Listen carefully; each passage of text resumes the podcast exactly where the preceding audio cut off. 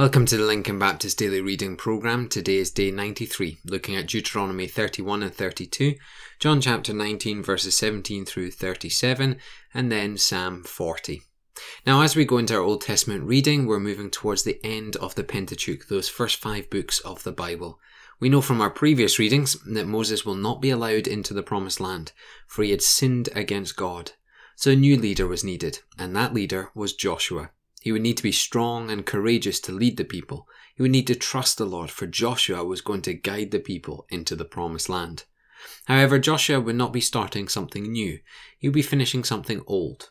Moses passed to him the law and the Song of Moses, both speaking of the long history of the people of God. Joshua would not find strength and courage in his own being, but through the God of Israel, who has protected the people, Joshua would now be able to lead in his strength. It is always important for us to remember who the next generation of leaders are. More than recognizing them, we need to set them up with the Lord, with the history of what the Lord has done, and with the reminder that they need the Lord and His blessing to achieve anything in His name. Let us not grow tired of sitting down with the younger generations and telling them all that God has done. Let us amaze them, not with our intellect or our strength or our wisdom, but with God. Let's move in now to our John's Gospel passage. We have been building up to this point in our reading over the last few days the death of Jesus on the cross. The mob crucified Jesus. They killed him for they did not like the claims he made. They raised him up on that hill to suffer the cruelest death. What was the crime? He dared to be the long awaited for Messiah. Yet even in this shocking scene, prophecies were being fulfilled Jesus was honouring the very preordained plans that the triune God had put together long before. This was the salvation plan of God. This was not a plan going wrong. This was sadly the only way that mankind would be able to be right with God. It is finished. The Messiah dies. The prophecy is fulfilled. The wrath of God satisfied. The sacrifice given. Sins punished. And now it is finished. It really is an incredible level that Jesus goes to for the sake of mankind. His love truly is shown in this humility. He gave his life for you and me. We can often try and apply this passage, looking deep into it and finding lessons and knowledge we hadn't noticed before. This is good, and it's right to do that with the Word of God.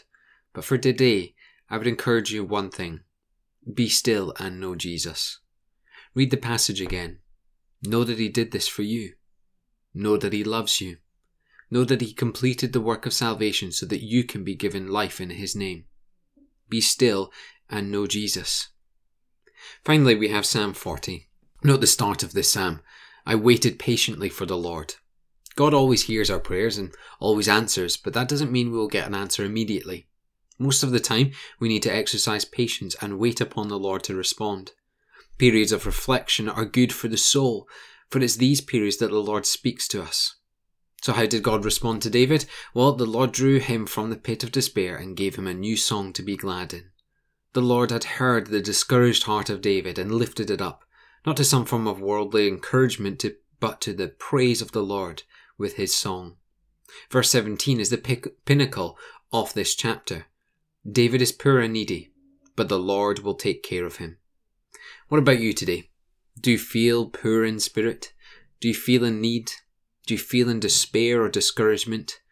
Go to the Lord, wait patiently for Him, and know that He will take care of you. Let's pray together. Father, as we go through our passages today, we can really see the maturity that is life with Christ. It takes time to wait upon the Lord. It takes patience to wait upon the Lord. We need strength and courage from the Lord to be able to do all the things that He asks of us. But most importantly, we must have a firm grip of who the Messiah is, what He has done, and how that impacts my life. Father, we pray that we would grow in maturity of faith and that we would rely on Jesus for all things, for He did indeed finish the work of salvation. We pray this in His glorious name. Amen.